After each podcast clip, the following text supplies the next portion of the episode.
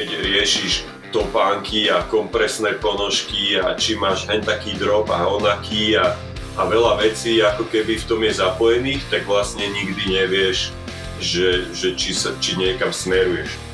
Tých 15 minút som dal dole vďaka tomu, že moje telo zosilnilo a nie vďaka tomu, že som si obul tenisky za, s karbónom a, a keď ich tá firma prestane vyrábať, tak bohužiaľ o pol roka už to nebudem dávať o 15 minút rýchlejšie. Vieš, tie, tie ultrabehy mi tak odblokovali mozog v tom zmysle, že vzdialenosť pre mňa neznamená to, čo kedysi, a otvára mi vlastne ten fitness a, a taká tá poctivá robota, ktorú som do toho musel dať, tak mi otvorila kopu iných možností, ktoré viem robiť momentálne. Podcast Štartovacia čiara vám prináša coworkingový priestor HubHub. Všetky dôležité informácie nájdete na našom webe www.štartovaciačiara.sk kde sa môžete prihlásiť ku odberu podcastu, aby ste nezmeškali ďalšiu epizódu. Ak máte námety k nášmu podcastu, návrhy na inšpiratívny príbeh či osobnosť, dajte nám o tom vedieť. Vaše maily môžete posielať na adresu podcast zavináč štartovacia čiara.sk.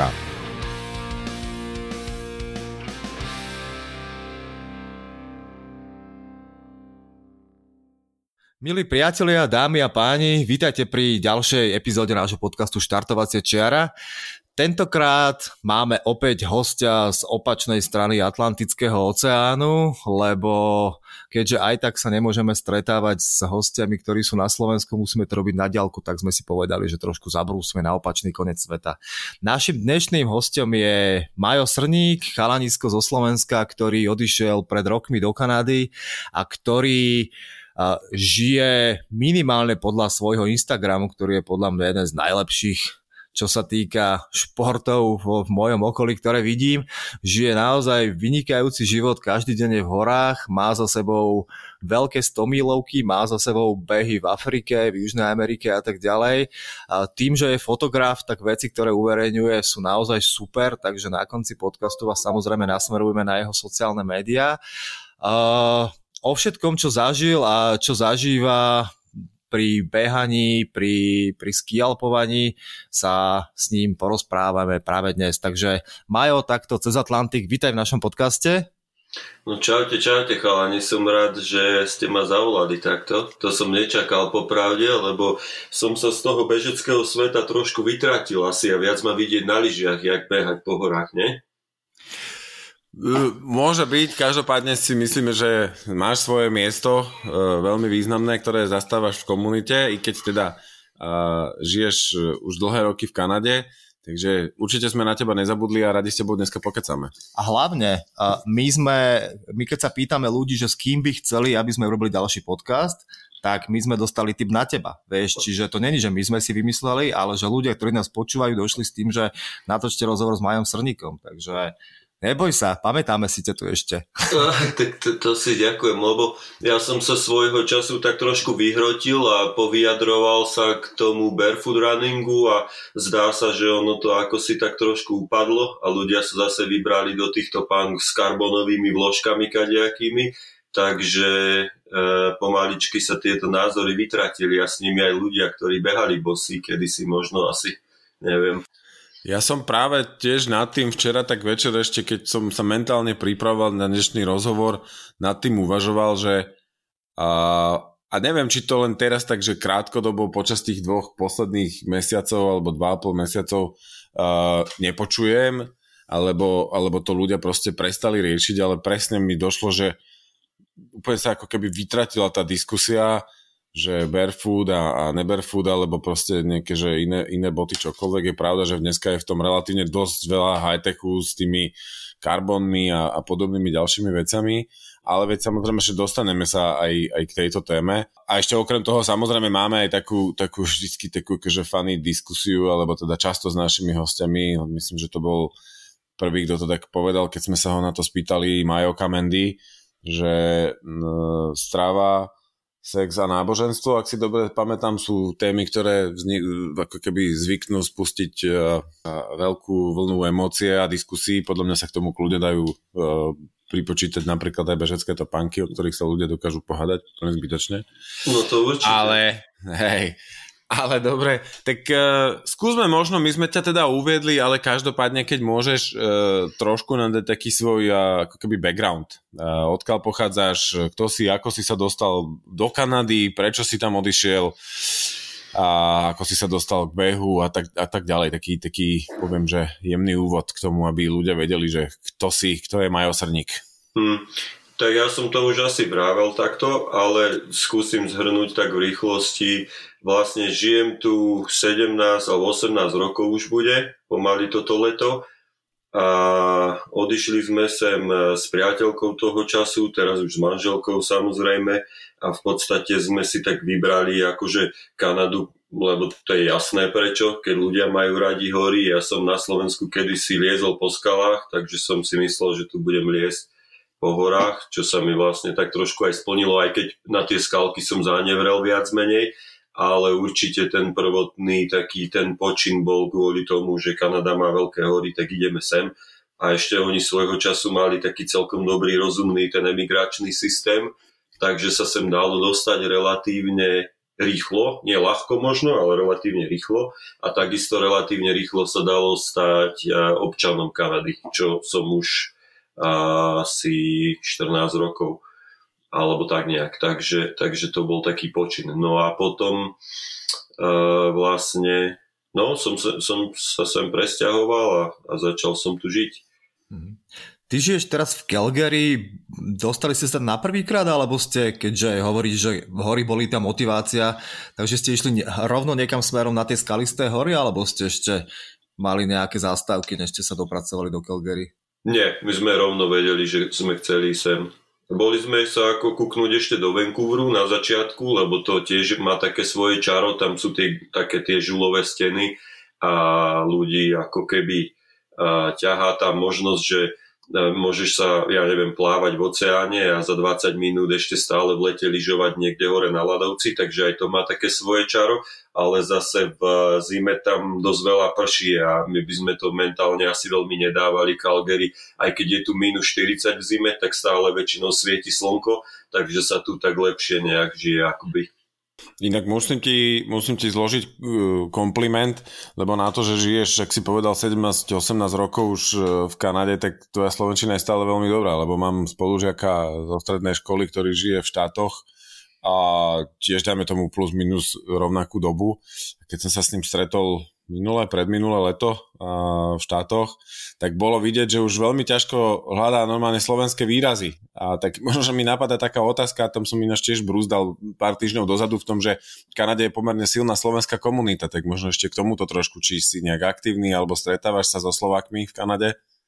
Vieš tak jedna vec je na rovinu, že keby som chcel, tak sa viem pretvárovať, že som slovenský zabudol, ako mám pocit, že to robí veľa krajanov ale to ma nebaví. A druhá, a vlastne žijem so ženou a medzi sebou sa bavíme slovensky. Takisto ma baví počúvať slovenský rap, ako Modré hory, Bene jo jo jo. Takže chlapcov počúvam veľa a ďalej máme tu takú komunitu ski alpinistickú slovensku, celkom dobrú a vlastne tam sa bavíme po slovensky a tak si pindáme, jak lyžujeme medzi sebou a a to, tam sa vlastne udržujem v Slovenčine celkom dobrej. Ale, ale nestretávam sa ako keby s veľa Slovákmi, skôr by som tak povedal, že sú to ľudia, ktorí robia skial a tých na dvoch rukách porátaš. OK, no super, však dostaneme sa k tomu, ako to vlastne teraz v tej Kanade teda funguje. Tak mm. povedz nám, ty si teda pred tými 14 rokmi sa, sa vybral do Kanady a ten, tým jedným z dôvodom bolo teda to, že chceli ste byť niekde pri horách. To znamená, že už v tom čase si bol teda nejaký ten skalolezec, človek, čo chodí po horách, čiže už túto na Slovensku si teda sa týmito vecami zaoberal. Predpokladám, že skús možno že o tom povedať, čo si robil na Slovensku. A ešte ty máš takú jednu paralelnú kariéru a to je teda kariéra fotografa povedz nám možno niečo aj o tom, že aké to bolo teda, keď si odchádzal do Kanady mm, s horami na Slovensku, kde si chodieval, jak to fungovalo? Uh, tak v prvom rade, ako myslím, že v tom čase, keď som na Slovensku žil, tak som vôbec nemal snahu behať, ani za autobusom by som nebežal, to by som počkal na ďalší, ale od malička, od nejakých šiestich rokov možná vďaka bratrancovi takému, veľmi dobrému môjmu, som začal vlastne liesť na skalách, na Sitne a potom Kalamárka a v Krtiši máme dobrú skalu, ktorú sme tam ako keby vyčistili a spravili nejaké cesty a tak ďalej, čiže lezenie bol môj šport číslo jedna a bol to šport, ktorého som mal pocit, že sa nikdy v živote nezdám a iný som ani nemal nejak snahu robiť ale vlastne lezenie v Tatrách a tak ono to už príde s tým, že keď chceš ísť liesť nejaké lady, tak tam musíš ísť na tých skialpových lyžiach v zime. Takže s tým vlastne sa spojil skialp relatívne rýchlo, ale ako keby, ak som niekedy bežal, tak to bolo fakt len kvôli tomu tréningu, vlastne hlavne na skialp, alebo alebo možno kvôli lezeniu, ale potom neskôr na vojne, jak som začal fajčiť a tak ďalej, tak s behom som prestal akoby úplne. A no, a to bolo, to bolo tak, no. No a s tebou sa teda spája ako keby uh, tá, taká tá historka s tým, jak si prestal fajčiť a začal behať, je nejakým spôsobom spojená s hokejom, nie? Už v Kanade potom. Ja? Je, lebo ja som sem prišiel a stále akože robil som skialb, ale to bolo také víkendovky bez uh, akýchkoľvek nejakých uh, predstav, že musím byť niekde na vrchole kopca za nejaký čas alebo preteky, tak to už vôbec nie. Bol to čiste len relax cez víkend s kamošmi, ale no to málo ľudí vie. Ja som vlastne chodil všade s obrovským batohom plných fotografických vecí po horách a potom neskôr som sa dostal k tomu, že som fotil hokej asi 4 sezóny alebo možno aj viac pre, pre Slovenskú pravdu, ale aj, ale aj iné ako keby média. Časom už potom, keď som zbieral tie fotky vlastne, tak sa dali dostať kade tade. Ale zdalo sa mi akoby, vieš, že hlavne myslím ten zlom prišiel vtedy, keď tu boli juniori zo Slovenska hrať hokej a boli to takí mladí chalani a taká strašne dobrá atmosféra tu bola a Slovácky aj komunita ľudí, ktorú ja som možno ani nepoznal, ale sme sa tak stretli všetci a ono to tým tak žilo a ja som proste fotil ten hokej a počúval tie rozhovory v šatniach a videl tie tréningy a tak, ako sa všetci snažili proste. No a prišlo mi také divné, že som akoby zanevrel na to svoje lezenie a, a snažil som sa to ako keby zmeniť tým, že začnem fajčiť menej ak, alebo prestanem a začnem ako keby to liečenie a nejaké abstinenčné začalo s tým, že som začal behať. No a potom vlastne z toho vznikli všetky tie ultrabehy a, a tak ďalej. Ale ale nikdy som nemal takú predstavu, ako keby, že, že bude so mňa nejaký ten pretekár. Jasné. Čiže taká tá klasická, klasická story, ktorú aj my sme samozrejme zažili, aj veľa ju počúvame, že začneš teda trošku behať, vybehneš do lesa a potom ťa to zrazu tak chytí, že proste ideš ďalej a ďalej, viacej a viacej, hej? No, akoby, začíname tak všetci, tá, stri, tá, taká tá kríza stredného veku, nie? Že, že sa prebereš trošku, že, že asi by som mal niečo za sebou robiť. No a uh, ono, vlastne ja som našiel tie ultrabehy akoby vďaka tomu možno, že tým, že som prišiel na to, že nebudem teda behať veľmi rýchlo, lebo to nejak pre mňa nefungovalo, tak som vlastne sa snažil behať aspoň teda ďalej vždycky o nejaký kus, hej. No a s tým prišli nejaké prvé zranenia a tak ďalej a mal som, teda mám kamoša, ktorý mi odporúčil, že som sa stiažoval, lebo on behal aj na Slovensku veľa a tak sme spolu akože telefonovali. Ja som mu vrával, že ty vole, že jak môže niekto zabehnúť 40 kilometrov, že ja po nejakých 20 eh, alebo 15 to proste nedávam, že mňa tak bolia nohy, že to už nejde o tom, ako keby, že, že natrénovať svaly, ale ja to proste nedám cez tú bolesť, ktorú mám. A on vravel, že niečo robíš akoby zlé asi a odporúčil mi, že prečítaj si knihu Born to Run, že tam oni riešia tieto veci, že aby si proste behal nejak inak a možno, možno že toto ti pomôže s tou bolesťou. No tak ja som eh, si stiahol audioknihu Born to Run a tam vlastne som prišiel na to, že sú ultrabehy. Ja som to predtým nevedel až tak, že, že sa behajú 100 mílové veci. okay. A pomohla ti teda tá kniha niečo zmeniť, keď sme pri tom, ak si vravel o tom, že ti to spôsobovalo bolesť, vravel si aj o zraneniach, tak bol to možno nejaký štart k tomu, že si začal trénovať, respektíve behať inak potom? Tak jasné, ako ja myslím, že každý, kto si prečítal Born to Run, tak minimálne si kúpil tie Five Fingery v Ibramine a chodil v nich, alebo bosí niečo začal riešiť. No ale v tom čase ešte Tony Krupička behal vlastne v tých New Balance, také Minimus. A on bol ešte vtedy dosť taký ako keby taký, taký idol, že nahý chlapík beha po, le, po lese a po horách.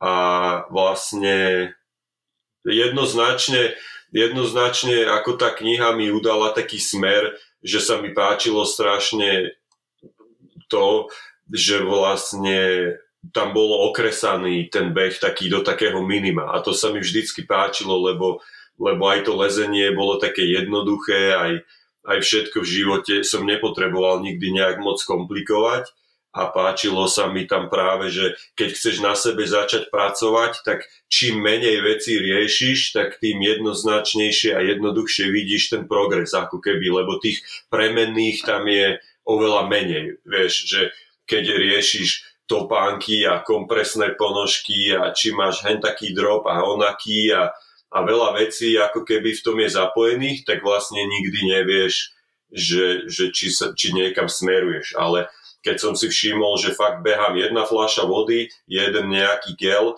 a mám proste, som bosý, tak na, alebo v nejakých teniskách, ktoré fakt, že si cítil, že si na tej podlahe, akože na tej zemi, tak ne, nejak natvrdo, tak som videl, že, že proste či sa zrýchlujem, alebo viem behať ďalej. A bolo to také, že som mal pocit, že ak sa teda tam nejaký progres deje, tak je to vďaka môjmu telu, ktoré silnie. A nebolo to také, že každý týždeň som potreboval ísť do obchodu, vyskúšať iné tenisky a riešiť, či som na kilometr o 5 sekúnd rýchlejší alebo nie.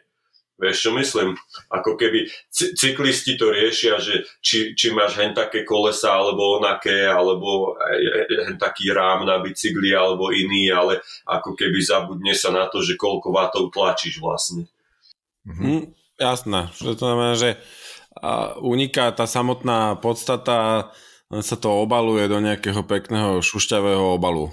Asi, no neviem, ale tak bolo to také jednoznačné proste, že keď, keď bežíš, ja neviem, v pondelok a bežíš 10 km za hodinu, tak e, o mesiac v pondelok, keď bežíš 10 km za 45 minút, tak viem, že tých tých 15 minút som dal dole vďaka tomu, že moje telo zosilnilo a nie vďaka tomu, že som si obul tenisky s, s karbónom a, a keď ich tá firma prestane vyrábať, tak bohužiaľ o pol roka už to nebudem dávať o 15 minút rýchlejšie, vieš. Hej, hej, jasné, jasné. Hej. A skončí tvoja bežecká kariéra. A, a, asi tak nejak, no. Ako, to je také pre celé, nejak sa to snažím vysvetliť, hej, ale aj, ale... akože super, super, super pohľad podľa mňa, lebo napríklad teraz je veľmi vidieť na tých cestných bežcov a tie tenisky, také tie kontroverzné, v ktorých Kipčoge bežal, myslím, ten SAP dvojhodinový maratón. Jasne. Či si to zachytil, tak teraz sa dostali teda do predaja a všetci si ich samozrejme nakúpili za strašné peniaze, takže je ich, je ich teda plný, plný Instagram a akože musím uznať, že doteraz akože takýto pohľad, ktorý, ktorý si na to dal, že ja teda osobne som ako keby nemal takto zverbalizovaný, že veľmi správne, že sa mi to páči, že, hej, že tvoj progres je daný len tým, čo si na sebe urobil a nie to, že si si kúpil tenisky za 200 eur, ktoré zlepšili tvoj čas na kilometr o 3 sekundy. Ale to máš akoby, ja neviem, možno to je tým vlastne, že keď sa na to dívaš ako ski alpinista trebárs, tak v, v ski alpe sa strašne vlastne do toho tvojho výkonu uh, ukáže to, že aký ťažký máš ten vlastne ten gear, tie lyže a lyžiarky a to všetko. Že vraví sa, že každých, uh, každých 10 gramov zvýši uh, tvoj tlkot srdca o 10 buchnutí, alebo tak nejak, hej. Čiže, čiže uh, keď, uh, keď by som sa na to díval tak, tak vlastne v tom, ten, ten gear v ski alpe je strašne dôležitý, ale v určitom momente v podstate sa, sa chceš zlepšiť ako by ty, lebo tie hranice toho sa dostanú na určitú mieru, je tam limit, aké ťažké môžu byť lyže, aké ťažké môžu byť lyžiarky a tak ďalej. No a potom už tie veci sa ako keby stávajú ilegál. No a mám pocit, že aj tie tenisky, ktorých on behal, tak tuším, že na nejaké preteky si to ľudia ani nemôžu obuť. Akoby. Áno, áno a potom je otázne, že vlastne či to má zmysel v tom vôbec behať a mať ten dobrý pocit, keď na preteku z toho vlastne nikdy nevyžmíkaš to maximum, ktoré je možné, alebo čo stále budeš mať pocit, že si pomalší. Ale tak to je asi jedno, ako som čítal taký článok o tom, že teraz v Amerike niekde nejakí starší páni, ako potom jak sa bavíme o tej kríze stredného veku, hej, že jak sa preklopíš už niekde ďalej, tak navštevujú svojich nejakých tých uh, doktorov a dávajú si predpisovať také tie života budiče, ktoré sú iným spôsobom steroidy a aby vedeli držať krok ešte s tými mladšími na tých pretekoch, hej ale není to, nebere sa to ako doping, lebo je to vlastne niečo povolené, ale v podstate búchaš tie svoje Uh, ako keby vekové skupiny vďaka tomu, že si, uh, že si na nejakých tabletkách. Čiže je to také, no celé je to také čudné, čo ja viem. Však každý, ja, ja som, vieš čo, všimol som si kedysi, že vlastne uh, v tom športe môžeš byť taký trošku názorovo aktívny a pasívny a všimol som si, že keď si taký pasivista, ktorý so všetkým súhlasí a všetkému prikývne a povie, že o však nech si každý behá, jak, jak chce, veď to je aj tak pre radosť, tak ľudia ťa majú tak akoby radi v globále, ale ako náhle sa zastaneš nejakého názoru, tak sa vyhrotíš dosť. A možno, že to sa mi aj stalo, ako všimol som si, že, že nie veľa ľudí ma začalo a, ako keby followovať až tak, ako to bolo na začiatku, ale potom vlastne ja si idem stále to svoje a a, a, a, a sa mi páči, že proste veľa ľudí, ktorí poznám, tak si stále idú to svoje, hej, a keď, e, keď mám pocit, že mne sa dobre beha v sandálkach, tak, tak mňa to nezaujíma proste, že či budem na 10 km v karbonových najkách rýchlejší alebo nie, lebo to pre mňa není dôležité, no ale bohužiaľ niektorí ľudia to ako keby vidia len cez tie čísla, ten šport, hej. No to sedí vec a na druhú stranu, keď sme pri tom, a už sme spomenuli aj tú samotnú knihu Born to Run, uh, veď aj tá v pomerne rozsiahlej časti presne rieši tú tému, že tenisky a vývoj výrobcovia a tak ďalej. A teda, keď chceme byť k sebe úprimní, aj ten výrobca tých tenisiek pre Eliuda Kipčogeho ich tiež nevyrobil len tak a nepodporoval ten sub, uh, teda ten maratón pod dve hodiny len tak, lebo samozrejme, že vo finále za tým bol asi nejaký biznis plán predať miliardu tých tenisiek, keď to tak poviem. No jasné. Ale, no, na druhú stranu, že ešte skôr, než sme začali nahrávať, sme sa presne bavili o tom, že, že ako keby tá téma sa teraz možno, že trošku, že barefoot a tak ďalej sa to trochu vytratilo. Ja som do toho možno vniesol nejakú svoju predstavu, že tiež som sa nad tým zamýšľal v poslednej dobe a možno, že to je len, že mám tiež zresetovanú hlavu za posledné dva mesiace kvôli kríze okolo koronavírusu a tak ďalej. Tak uh, uvidíme, že kam sa to vyvinie ďalej. Tak ja, ja myslím úprimne, že uh, zostane určitá skupinka ľudí možno, ktorí budú behať v sandáloch kvôli tomu, že to je také to je také jednoznačné. Stále to má ten taký ten tarahumerský štýl mexicko-indiánsky, že to je proste životný štýl, ktorého sa nezbavíš, ak to začneš podľa mňa. Ale myslím, že napríklad aj bohužiaľ sledujem to, neviem teraz momentálne, lebo s firmou Vivo Barefoot som dlhšiu dobu nebol v kontakte, aj keď stále ich mám, považujem teda za jedného zo svojich sponzorov snáď, aj keď som ich dlhšiu dobu o žiadne topánky nežiadal, ale všimol som si, že sa ubrali skôr takým life, lifestyleovým štýlom a ani neviem, že či robia momentálne nejaké tenisky až tak zamerané na beh, alebo či, ten, či tým smerom ako keby sa budú vlastne tie firmy uberať, lebo bohužiaľ, uh, alebo nie bohužiaľ, ale, ale bežci jednoznačne v podstate uh, ten, ten smer, ktorým sa to uberá, je, že bežci sú zameraní na čísla. A, a keď do niečoho dávaš ťažký tréning, tak očakávaš od toho proste, že budeš rýchlejší. A keď sa pozeráš na tie Nike s tým karbónom, tak tam jednoznačne vidíš, že rýchlejší si a teraz nejaká barefoot spoločnosť, či ťa bude presviečať o tom, že toto je pre teba lepšie alebo není, tak v tom momente, keď ty chceš podať určitý výkon, tak ťa to úplne nezaujíma proste vieš, aj za tú cenu, že tam tie nohy máš narvaté, jak v lezečkách, tak to proste tie dve hodiny vydržíš a ten maratón za dve hodiny dáš. No ale neviem, teraz to tak vravím, ako si to myslím, že presvedčiť ľudí cez čísla je vždy jednoduchšie ako cez nejaké pocity a tí ľudia vlastne čo to robia kvôli pocitom, tak tých možno zase tak nezaujíma, že ako rýchlo niečo zabehnú, neviem. Ale to je taký môj osobný pocit, ako keby, že teraz nereprezentujem názor ničí iný, len svoj, hej, že čo robí Vivo Barefoot, tak to neviem. Ale vieš čo, ako myslím, že sa asi zhodneme, že toto je jeden z takých tých rozdielov možno medzi takoutou cestnou a trailovou komunitou, teda bez toho, že by som tu chcel kresliť nejakú deliacu čiaru, ale je vidieť, že minimálne tých ľudí, ktorí sú naozaj zameraní na výkon a na čas, je v tej ultratrailovej komunite oveľa menej, pretože všetci aj tak vieme, že je to oveľa individuálnejšie, to, že máš lepší gír ti na 120 km s prevýšením 5000 metrov, akože asi pomôže oveľa menej ako na, na asfalte počas maratónu. A je to iba o tom, ako si trénoval celý rok predtým, ale plus ešte aj to, že proste veľké percento tých ľudí, ktorí bežia, tak bežia majú iný mindset. Proste bežím, lebo, lebo ma to baví a nepotrebujem. To, či skončím 15. alebo, alebo 16. alebo 180. alebo 190. je ako keby na druhom mieste toho celého. Hej? Takže toto je... Uvidíme, čo sa stane, lebo teda neviem, či to u vás vidíš, ale, alebo nie.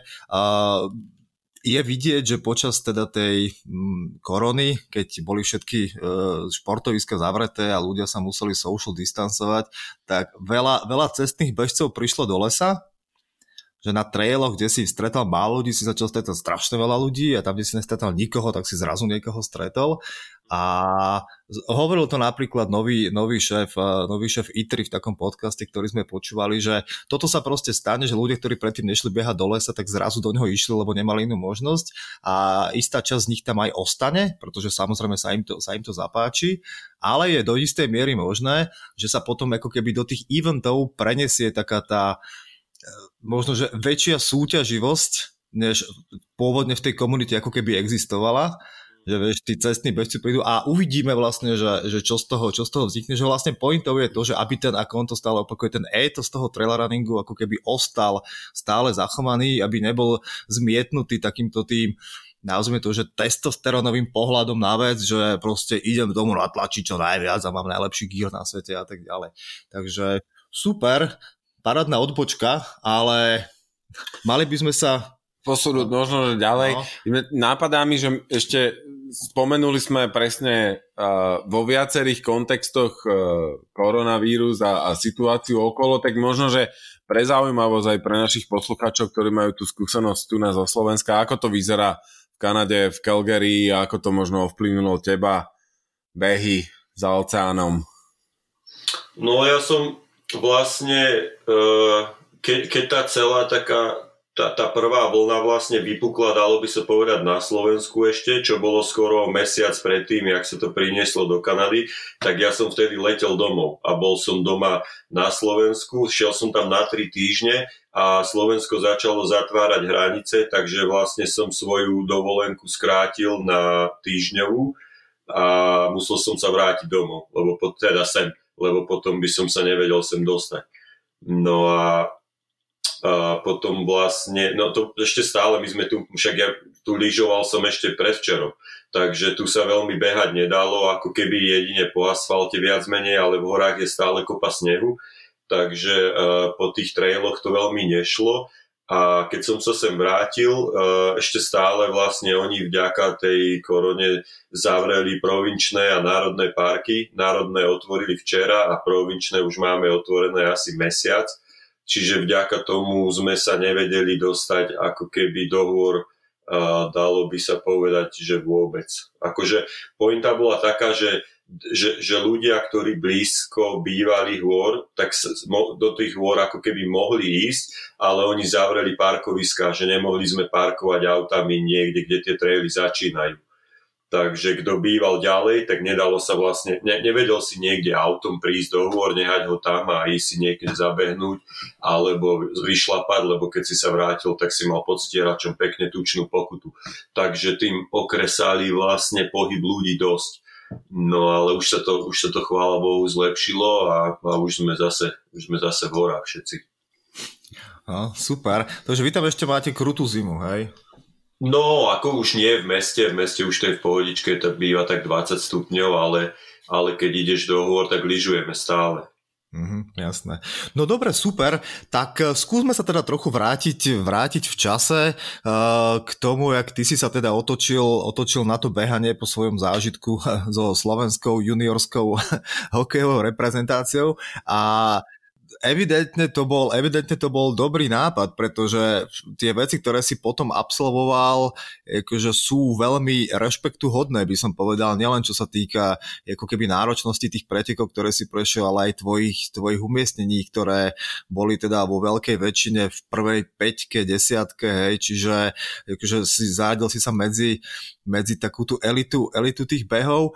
A skús nám povedať, máš ty také tie, tie highlighty, ktoré si, ktoré si odbehol, ktoré boli teda aj mimo, mimo amerického kontinentu, alebo teda sever, Severnej Ameriky možno povedzme, tak skúsme našim poslucháčom priblížiť takú tú exotiku, čo si teda všetko zabehol. Možno by sme mohli začať uh, v tej Namíbii, o tej sme sa predtým bavili, takže čo to bolo v tej Namíbii? Uh, No to vlastne začneme od konca. Dalo by sa povedať. Tak začneme od začiatku, kľudne. Ešte, Ako ty chceš? Z- začnem, začnem od začiatku, aby to malo ako keby nejakú štruktúru, hej? aby som vás naviedol na to. Takže keď som vlastne, e, keď som zač- začal uh, mať pocit, že akože už som sa vďaka tej knihe Run dostal nejaký smer, že akože viem začať behať bezbolestne, čo ma začalo potom okamžite baviť, tak, som sa, tak ma zaujímalo strašne, že ako ďaleko by som vedel zabehnúť s tým, že som sa teda na, dozvedel z tej knihy, že, že nejaké ultrabehy sú. A ďalej sa mi páčila strašne taká vec, že ako takému horolescovi, ktorý v duchu som stále bol, aj keď som teda po tých skalách prestal jesť alebo čo, ale páčila sa mi tá myšlienka, že je v Amerike taký pretek Bedwater a ten zabehlo uh, menej ľudí, teda akoby ako stálo na Mount Evereste. Ale, ale ja som ten pretek nebežal, síce bežal som Bedwater, ale taký iný, ale akože tá myšlienka vlastne toho, že chceš si niečo v živote dokázať a momentálne na Everest chodia také húfy ľudí, že na to, aby si si teda niečo dokázal, stačí, že máš e, trenky, tenisky a bežíš. A v tom tá myšlienka toho behu dostala akoby taký iný rozmer. No ale Uh, začal som teda behať, teraz už odbočím ďalej, medzi tým boli nejaké 100 milery a, a 100 kilometrové veci a 24 hodinovky a tak ďalej, ale začal som behať v teniskách od Vivo Barefoot a stala sa potom taká vec, že Vivo Barefoot mi zavolali a povedali, že počuj chlape, nám sa páči, ako ty beháš v našej obuvi teda a otvorila sa tu taká možnosť, že za 30 dní ťa chceme, teda ak máš záujem, poslať do Peru, aby si tam reprezentoval ako keby našu značku Vivo Barefoot a, a budeš tam bežať proste 5 dní krížom cez džunglu a bol to proste uh, ne, nečakaný moment akoby, pretože na tento pretek sa ľudia prihlasujú rok alebo dva dopredu. Ako naposledy e, som počúval váš podcast s, s pani zo Švajčiarska, ktorá zabehla Marathon de Sable a je to veľmi podobný uh, koncept, akurát ja som mal na tú prípravu vlastne toho 30 dní, že tam teda idem. A, a to som sa dal zaočkovať v, proti malárii a až, až yellow fever a všetky tieto veci do mňa napichali v jeden deň, takže som bol 7 dní ešte z toho chorý poriadne No a ďalších teda 25 som už behal s batohom, ktorý uh, bol iba ako keby taký batoh, do ktorého som dal tri vrecká ryže, aby som teda imitoval váhu, ktorá bola predpokladaná, že tam v tej džungli budem bežať a, a cez internet som objednal nejaký batoh, ktorý mi prišiel 5 dní predtým, ako som do džungle išiel, takže ani to som nemal veľmi vyskúšané, že ak to bude sedieť. No ale na konci teda to bolo akože fantastický pretek úplne. Jeden z, z naj takých najzaujímavejších asi. Mm-hmm. No a povedz nám teda o ňom niečo viacej. Hovorí, že 5 dní, koľko to bolo kilometrov, alebo skús nám to nejako priblížiť. Uh, bežalo sa to vlastne bežalo sa to ten istý koncept, jak vravím, jak Marathon de Sable. To znamená, že máš batoh, máš v ňom spacák, máš v ňom hamak, ktorý si na konci dňa zavesíš medzi stromy, tam spíš a máš v ňom strávu na 5 dní. Jediné, čo ti organizátori dávajú, je pitná voda a horúca voda. Takže dostávaš vodu. No a ostatné veci teda si už musíš vykryť sám. No a bežali sme 5 dní každý deň to bolo iné číslo, prvý deň asi 50, ako vymyslím si, dokopy to bolo 250 km asi, ale, ale naj, posledný deň sme bežali nejakých 100 a tak nejak sa to ako keby rozpriemerovalo cez, cez tie dni. Čiže každý deň nejakých, nejakých tých 45-50 a nakoniec to nejak tak. No a a, veľa ľudí akoby tam bolo sklamaných dosť z toho, že očakávali, že sa tam bude viac bežať.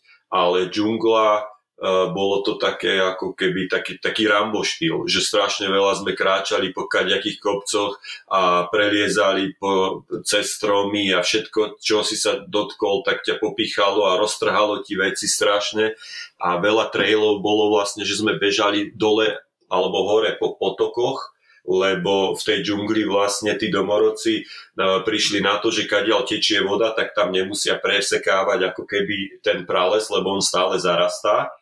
Takže tam používajú ako traily sú vlastne potoky alebo rieky. No a posledný deň, keď sme bežali tých 100 kilometrov, tak pršalo od rána celý deň a boli tam miesta, kde sme držali batohy nad hlavou a fakt jak v Rambovi, že sme boli po prsia vo vode celý deň.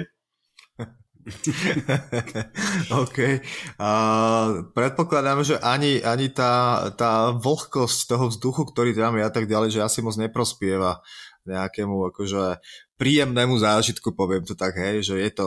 Uh... Plus tá háveť, ktorá tam je, ktorú si spomenul, možno, no. že tam všetko pícha, svrbí, kúše. Hej, no, je to, je to akoby, no musíš, no neviem, no tak akože väčšinou uh, tie ultrabehy ostatné, ktoré som, ktoré som akoby absolvoval, možno ešte na Nibia bola taká iná, ale všetky tie veci boli o tom, že či vládzeš alebo nevládzeš bežať.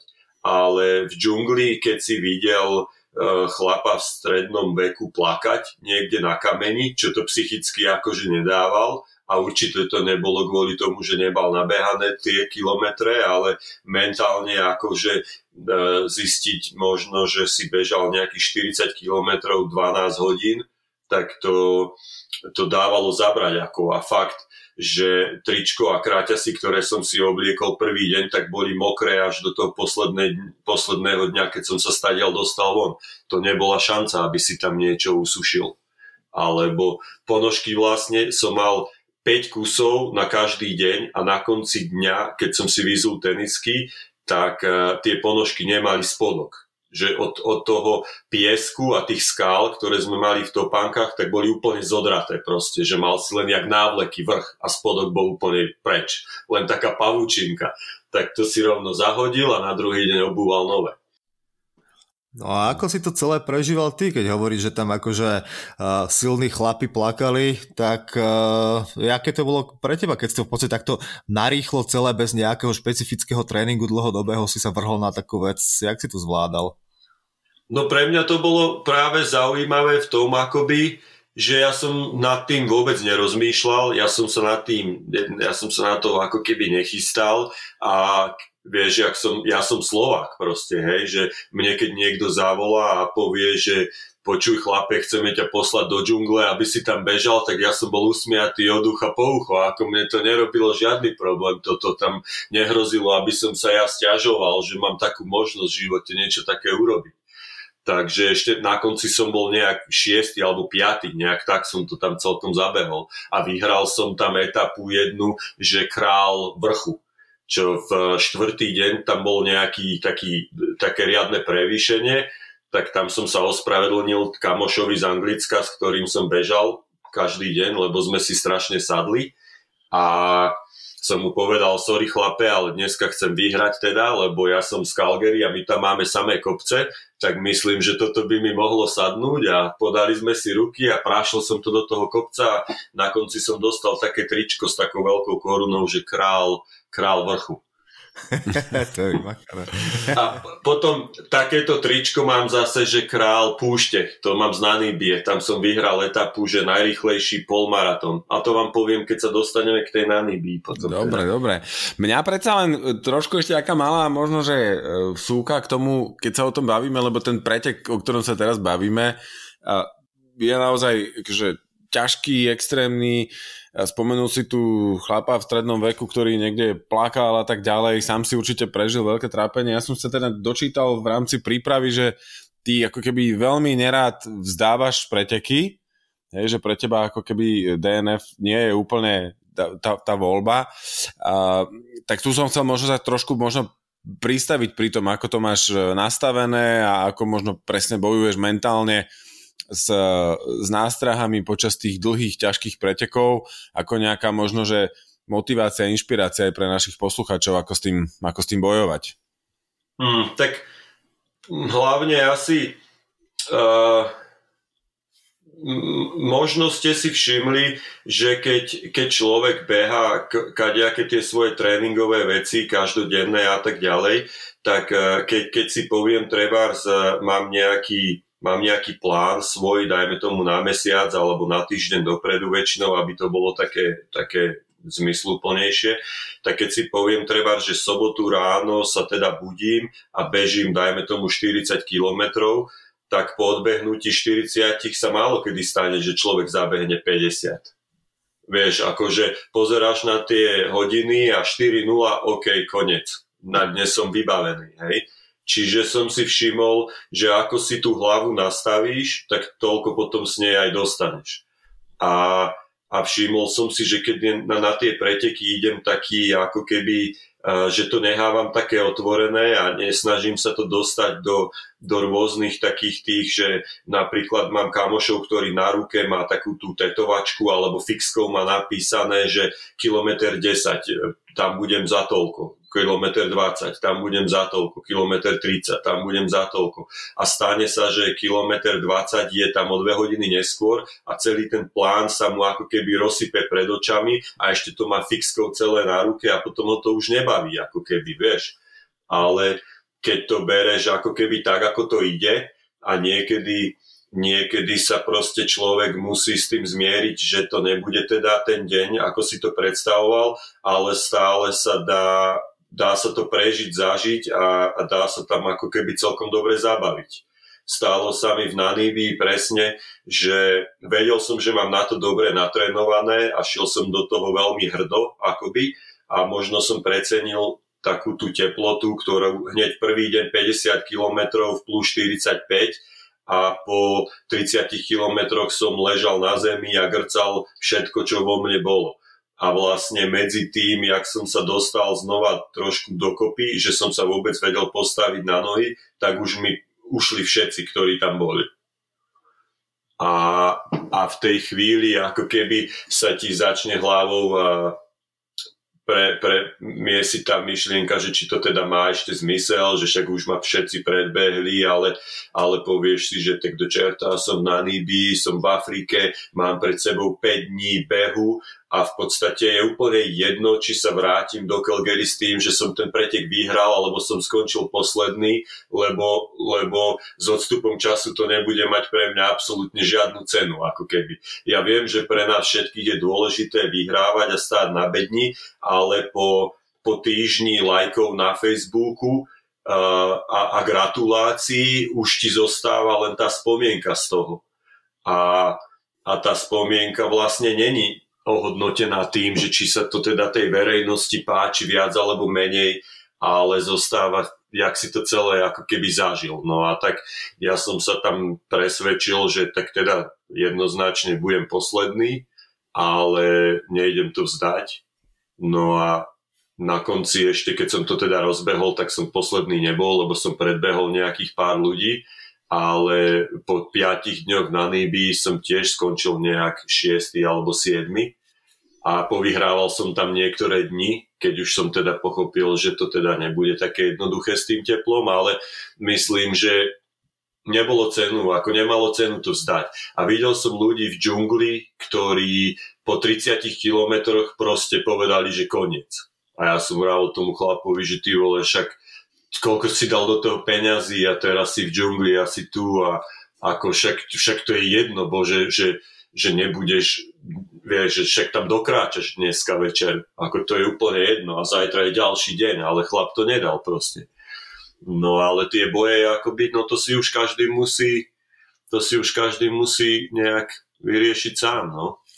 No a potom je možno ešte taká otázka, mne to ide tak hlavou, že či to vlastne robíš a súťažíš pre seba, alebo v údovkách pre niekoho, lebo tu sa mi ešte natíska taká jedna, taká jedna možno, že mini téma k tomu, čo vidno v posledných rokoch u, u mnohých elitných bežcov, že on ako, ako náhle vidí, že už ako keby stráca nádej na nejaké umiestnenie, že proste oni húfne odstupujú tu bežci. To vidno na UTMB napríklad. Hey. Že proste to odpadáva jak, jak muchy, že keď to poviem tak, že ráno sa zobudím a kúknem na uh, ten live trail, proste jak to vyzerá, tak tam polka z tých elitákov už nie je.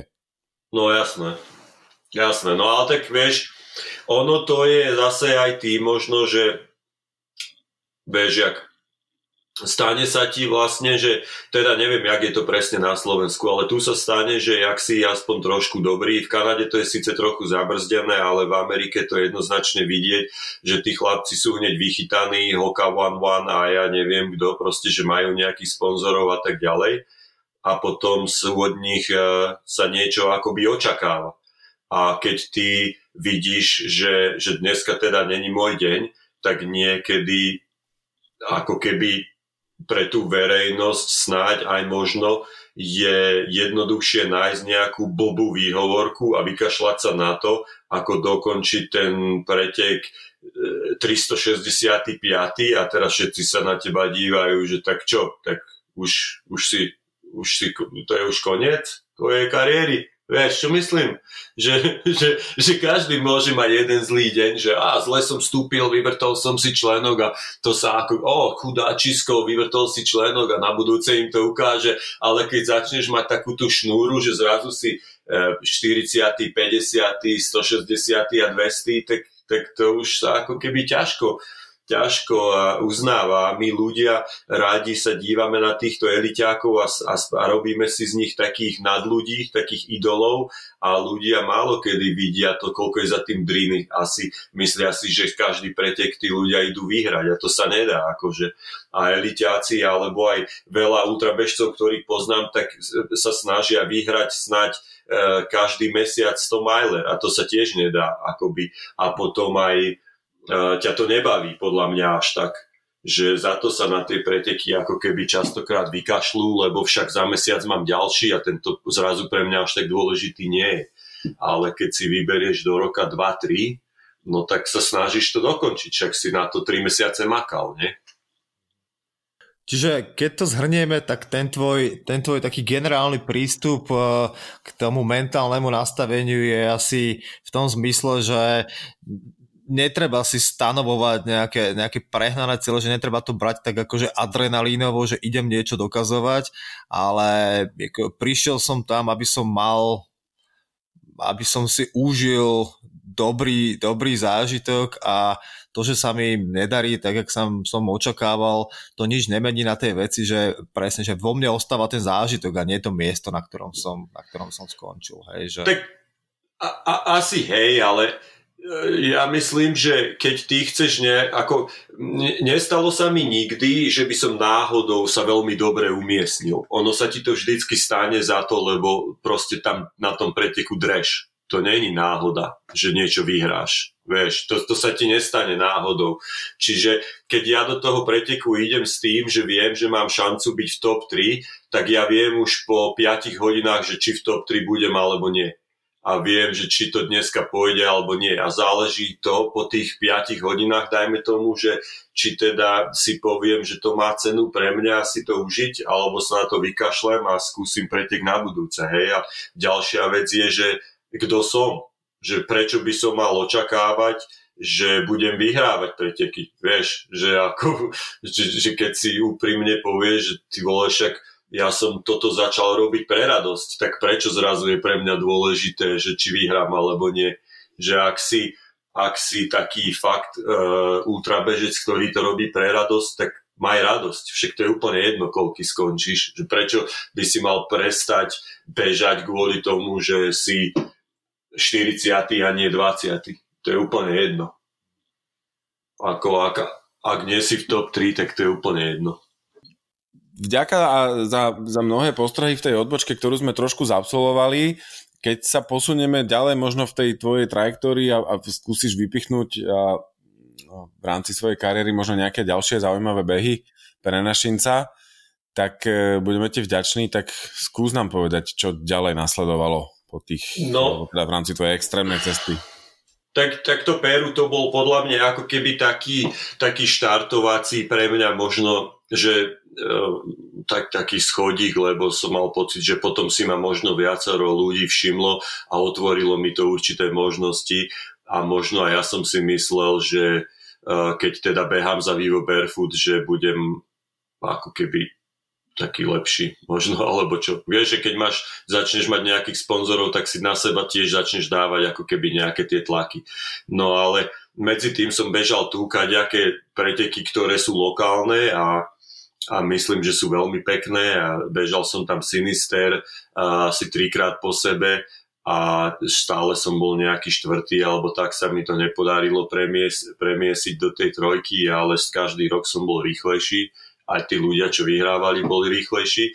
A potom uh, bežal som v Amerike, celkom pekné veci, a bežal som v Mexiku, ten pretek, o ktorom sa píše Born to Run, vlastne s Indiánmi, Caballo Blanco a tam som bežal s Barefooted,om sme išli na takú výpravu, t- vlastne medzi tým takisto ma začala sponzorovať firma Luna, ktorá vyrába sandále, ktoré vyrába Barefooted podľa, toho, podľa tej indianskej receptúry.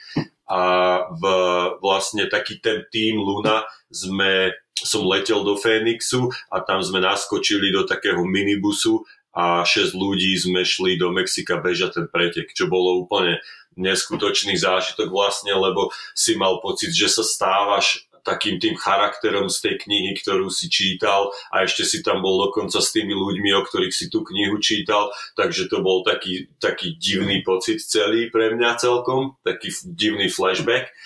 A to bolo akože odporúčam, jak sa niekomu zo Slovenska podarí vyriešiť logisticky, dostať sa tam.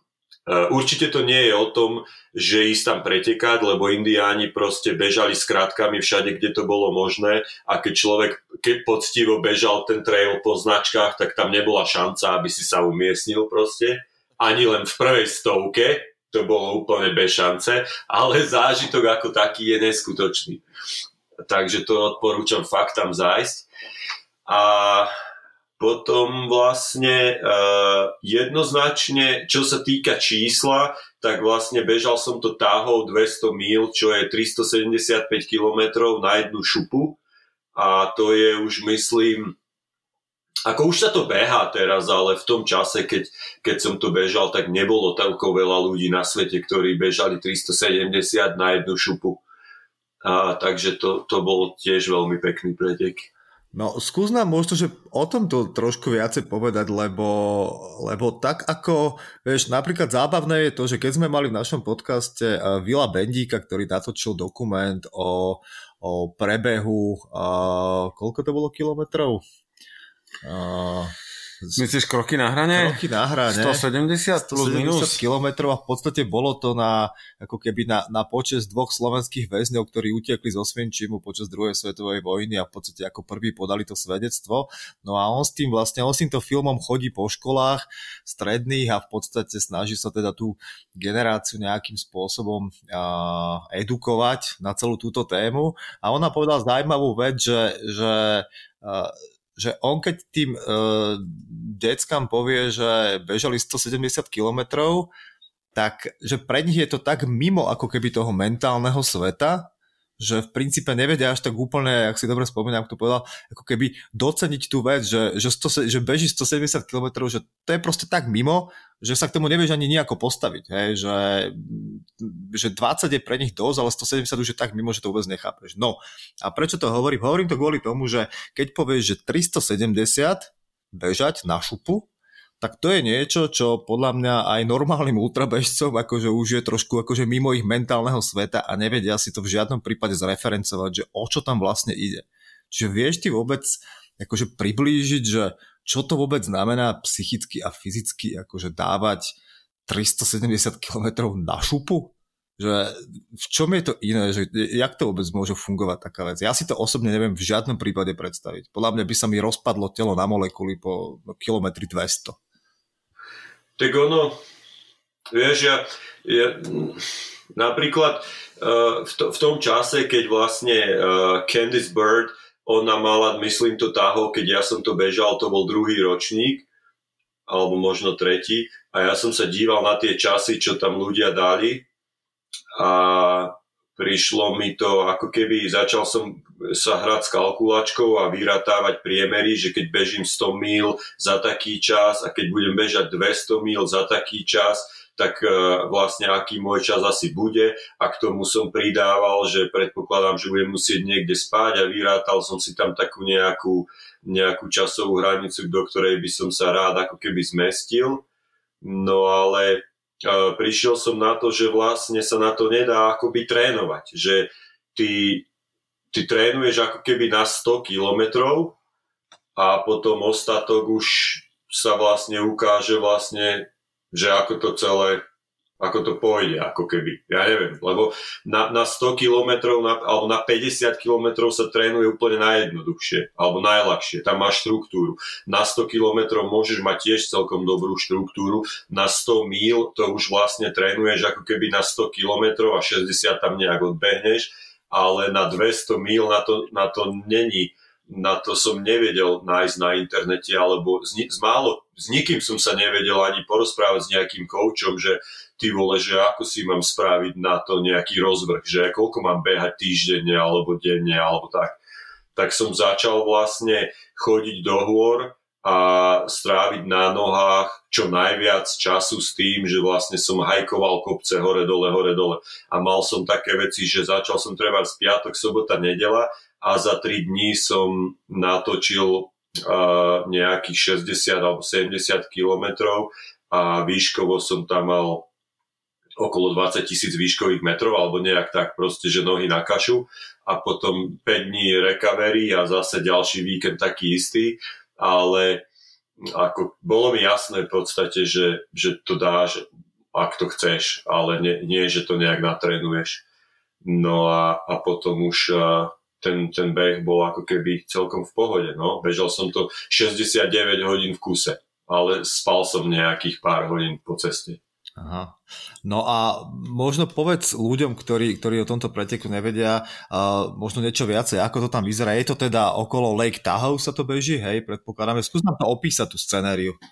Uh, no, v prvom rade leteli sme lietadlom a díval som sa z, ako keby z okienka na Lake Tahoe a vravel som žene, že ty vole, že to okolo tohto mám bežať, však to, to nie je možné. To je obrovské jazero jak svíňa. A teraz, keď sme pristali, tak som rával tam kamošovi, že, že ty vole, že tu bežíme okolo tohto jazera, že však to, to sa nedá zabehnúť. A on vravel, však to je len 80 míl okolo jazera. A my sme mali bežať 200, 220 dokonca to je, alebo nejak tak, to není ani 200, to je viac.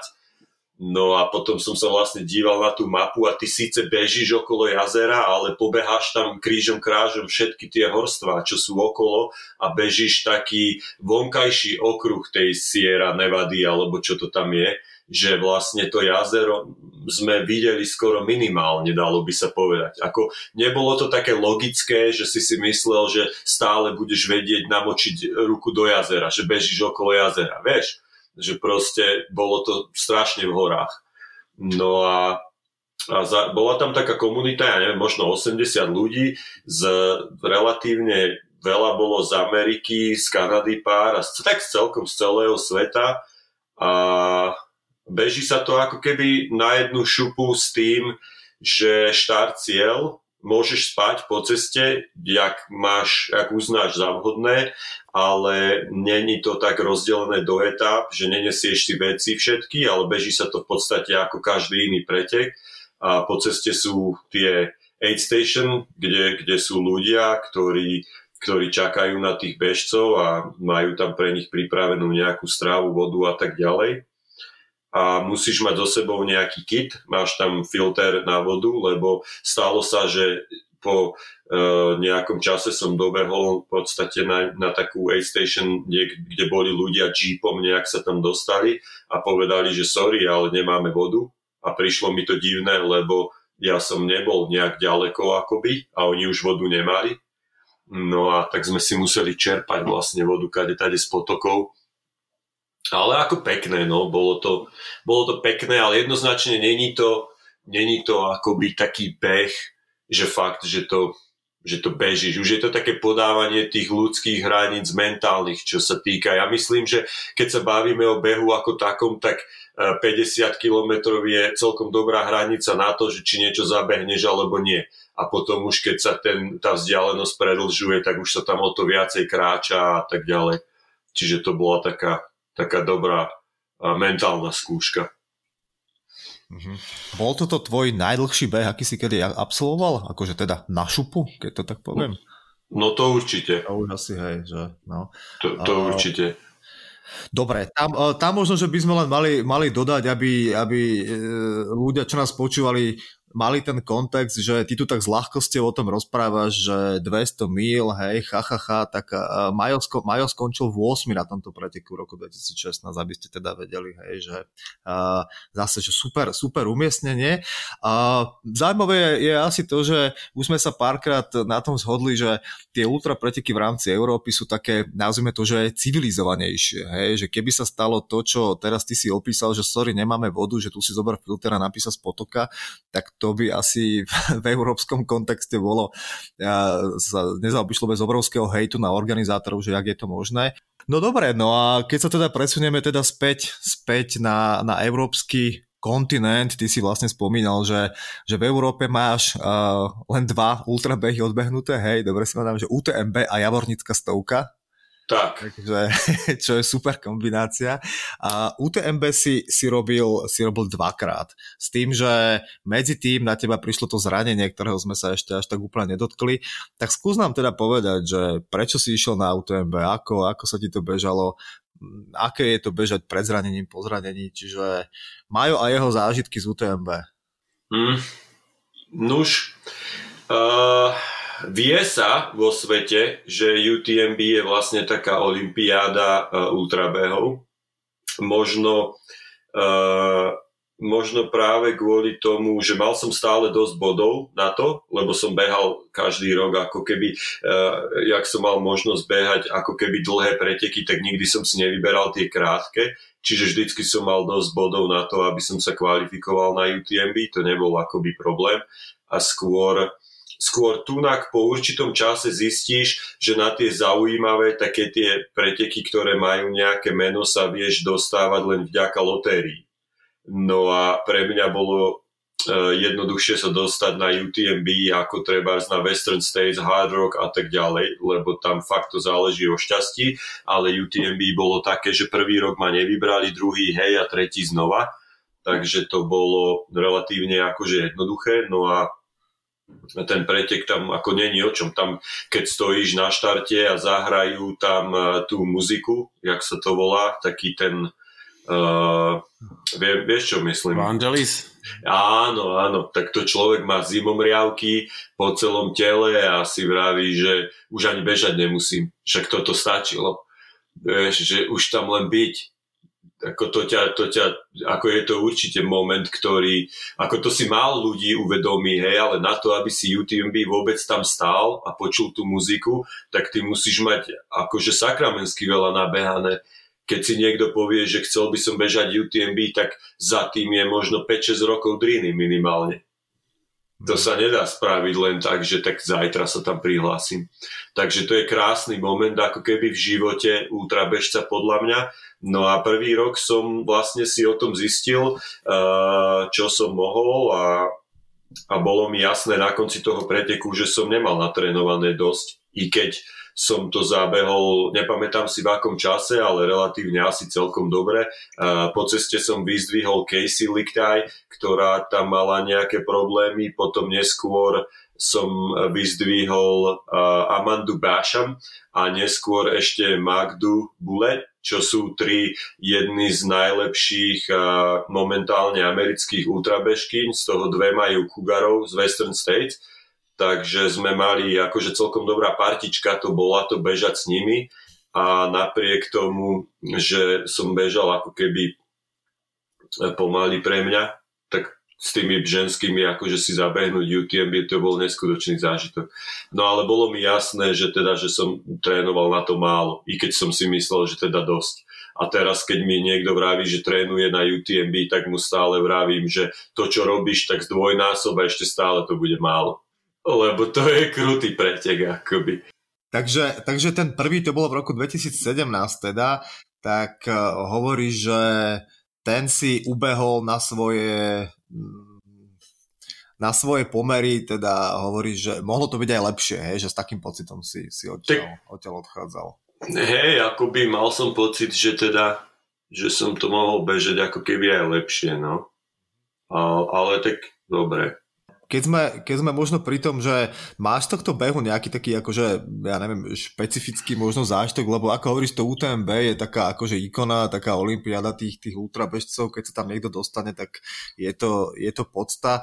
Uh, je to, čo sa týka scenérie, to sa ja osobne vždy ľudí snažím pýtať, že bolo to pre teba zaujímavé, že tie Alpy sú predsa len trošku akože iné než, než tie Rocky Mountains, z ktorých teda, teda žiješ je to Európa.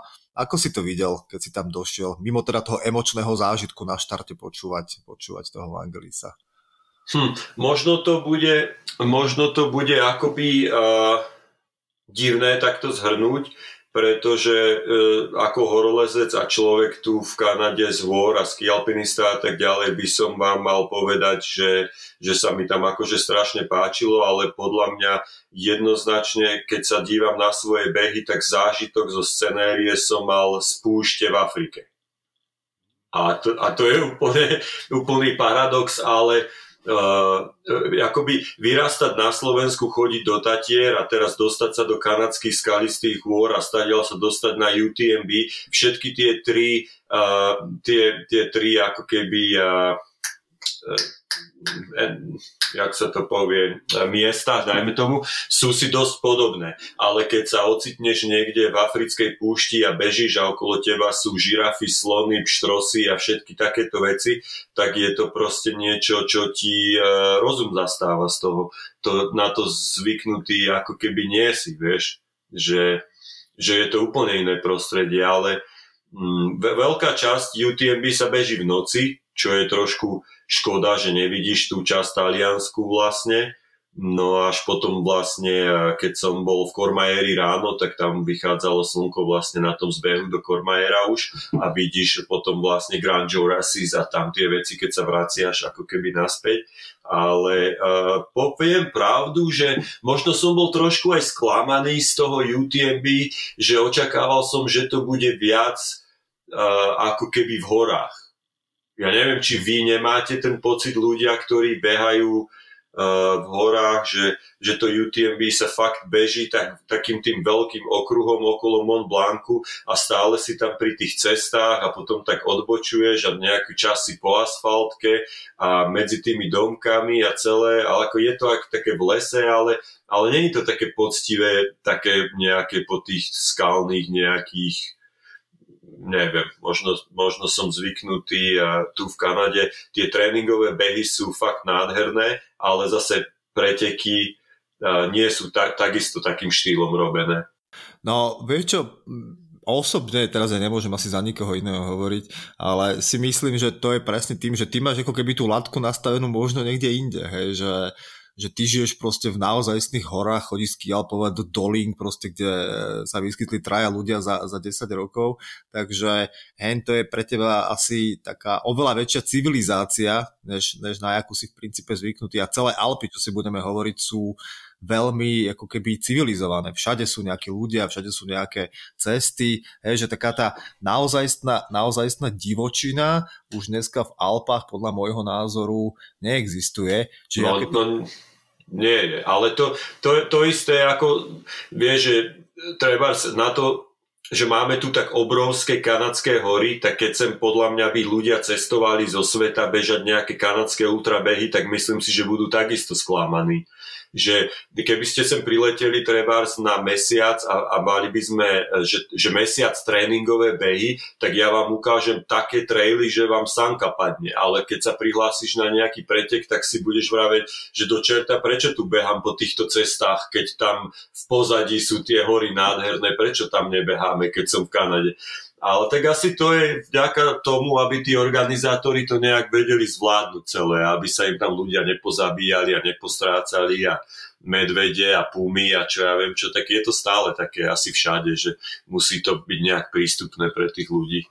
Vieš čo, dobre, že si toto, toto spomenul, lebo keď sme sa teda pripravili na ten rozhovor, v tých e-mailoch si spomínal, že, že vlastne v národných parkoch a v takých tých naozajstných divočinách sa v Kanade a teda v Severnej Amerike tie behy neorganizujú, čo no. teda dáva zmysel, že v princípe by to bolo asi, asi nebezpečné, hej? že máme to teda, teda chápať tak, že robiť preteky niekde naozaj v odlahlom proste zákutí skalistých gôr je jednoducho organizačné riziko, alebo keď na teba vyskočí Mountain Lion, čo tam tá šanca nejaká asi teda existuje, tak je to asi dosť veľký prúser, hej? Je, je, no, je to tak. Ako fakt tie, tie tréningové behy, že vieš bežať z bodu A do bodu B 100 km po absolútne úžasných miestach a keby, keby ja som bol ako keby nejaký organizátor, ktorý chce reprezentovať moju krajinu, že prídite sem zabehnúť, ja vám ukážem, ako to tu vyzerá, tak niečo také by som sa ľuďom snažil ponúknuť, ale tie behy fakt sú také po takých jeep roads a beháš tam, práši sa ti pod nohami a stále si niekde v spodkoch tých dolín a pozeráš sa okolo seba a vidíš tie krásne hory, ale, ale do nich veľmi ako keby nenakúkneš až tak. Možno Iron Legs to je tu pretek, o ktorom sme sa bavili, je to taká lokálka od Calgary asi najbližšie, ale e, není v Národnom parku, je to provinčný park a napriek tomu, že je to relatívne v civilizovanom prostredí, tak tí e, organizátori pošlu ľudí na celkom také zaujímavé miesta. Sú tam také pekné ríče, otáčaš sa na, na Moose Mountain vlastne na, na kopci s výhľadom skoro v 3000 metrov nad morom a má to taký, to je snáď pretek, ktorý podľa mňa tak trošku najviac reprezentuje možno tú Kanadu ako takú, aj keď stále je to okresané trošku, no ale tak je to tak. Mne tu ešte chodí po hlave a práve preto, lebo som to čítal niekde v rámci, znova v rámci prípravy v nejakom článku a už som to tu nadhodil. V tejto súvislosti Barkley Marathons, to je tiež taký zvláštny pretek opradený takým nejakým mýtom nedokončiteľnosti. Mm neviem, či to splňa tie parametre, že to je taká divočina, alebo kde je teda to, to tkvie, to čaro? Tak neviem, neviem. Ja, uh, poznám ľudí, ktorí ten pretek bežali, poznám aj ľudí, ktorí sú trošku zapletení do tej, do tej organizácie toho. Aj s, vlastne s Lázom som sa bavil ako tak, ale ne, nerozumiem tomu konceptu. Celkovo ten pretek vlastne tak ako bol prezentovaný na Netflixe, tak určite oslovil veľa ľudí a podľa mňa akože Uh, možno aj nejaký záujem verejnosti, každý sa ťa pýta okamžite, keď povieš, že si ultrabežec, tak hneď všetci sa pýtajú, či si bežal Barkley alebo ideš bežať Barkley, ale uh, ako keby, ja neviem, v podstate pre mňa je to ne, neviem, no proste ja mám pocit, že človek vie bežať na svete o veľa krajších miestach, ako sa motať v jednom lese dookola. Ako je to výzva. Ako, ako je, vieš, je, je to výzva určitým spôsobom, ale neukazuje o tom, že či si najrýchlejší a ani nejaký zážitok proste a nevieš, kde bežíš a prečo a na čo, ale ako má to nejaký koncept, že ja neviem, môžeme si tu teraz my traja sadnúť a vymyslieť nejakú blbosť, na ktorú namotáme kopu ľudí, že, sa, že, že budú mať záujem, hej, ale že či to akoby reprezentuje tento šport, tak to je druhá vec. No čo ja viem, mňa to osobne nejak neoslovilo veľmi. Teda. Hej, ale akože na druhú stranu, keď sme pri tom, už len to, že sa o tom bavíme, sa minimálne to tak nejak keď to, a nechcem to vôbec profanovať, že, že marketingovo tým organizátorom podarilo, lebo to je tak, tak prazvláštne podujatie, Teraz som to pozeral, štartovné tam je dolar 60. No. Hej, aj keď teda je tam zase potom selekcia vlastne tých štartujúcich, že tam píšeš motivačný list a prečo by si tam vlastne chcel ísť a podobné veci, ale proste hovorím, už len to, že sa o tom bavíme, tak ten cieľ dosiahli, proste niekde, niekde sú. No. a... Je to tak, no. Hej, možno ja len, akože, jak ťa počúvam, tak eh, zdá sa mi, alebo teda určite mám pocit, že tá, ke, keď žiješ tak, tak dlho v tých, v tých úžasných horách, v, jaký, v jakých ty žiješ, tak uh, je mi jasné, že máš tú laťku nastavenú ako keby trošku inde. A ako tým, tým vyšší, vyšším smerom samozrejme. Ja to len poviem z vlastnej, z vlastnej skúsenosti, lebo nedá mi proste sa k tomu nevrátiť, že uh, kedysi pred nejakými x rokmi uh, ja som do tých skalistých hôr sa teda išiel pozrieť tam okolo Calgary, vlastne Edmonton a tak ďalej. A odchovaný teda Slo- Slovenskom, tak poviem ti, že čokoľvek, čo tam bolo, možno okrem Banfu, kde bolo milión turistov, odkiaľ som utekal rýchlo preč, tak čokoľvek, aj hociaká Jeep Road uprostred lesa, po ktoré behali horské kozy, a bola pre mňa akože takým zážitkom, že že celá tá atmosféra toho, toho lesa a tých hôr mi v princípe úplne stačila na to, aby som odtiaľ odchádzal s tým, že toto bol asi môj jeden akože z najtop e, cestovateľských zážitkov, aké som kedy zažil a určite sa tam akože chcem vrátiť. Čiže možno je to proste len tým, že ty si už taký rozmaznaný z tých hôr, vieš, že, že my tu na Slovensku sme radi, keď vidíme niečo, čo je vyššie ako 3,5 tisíca.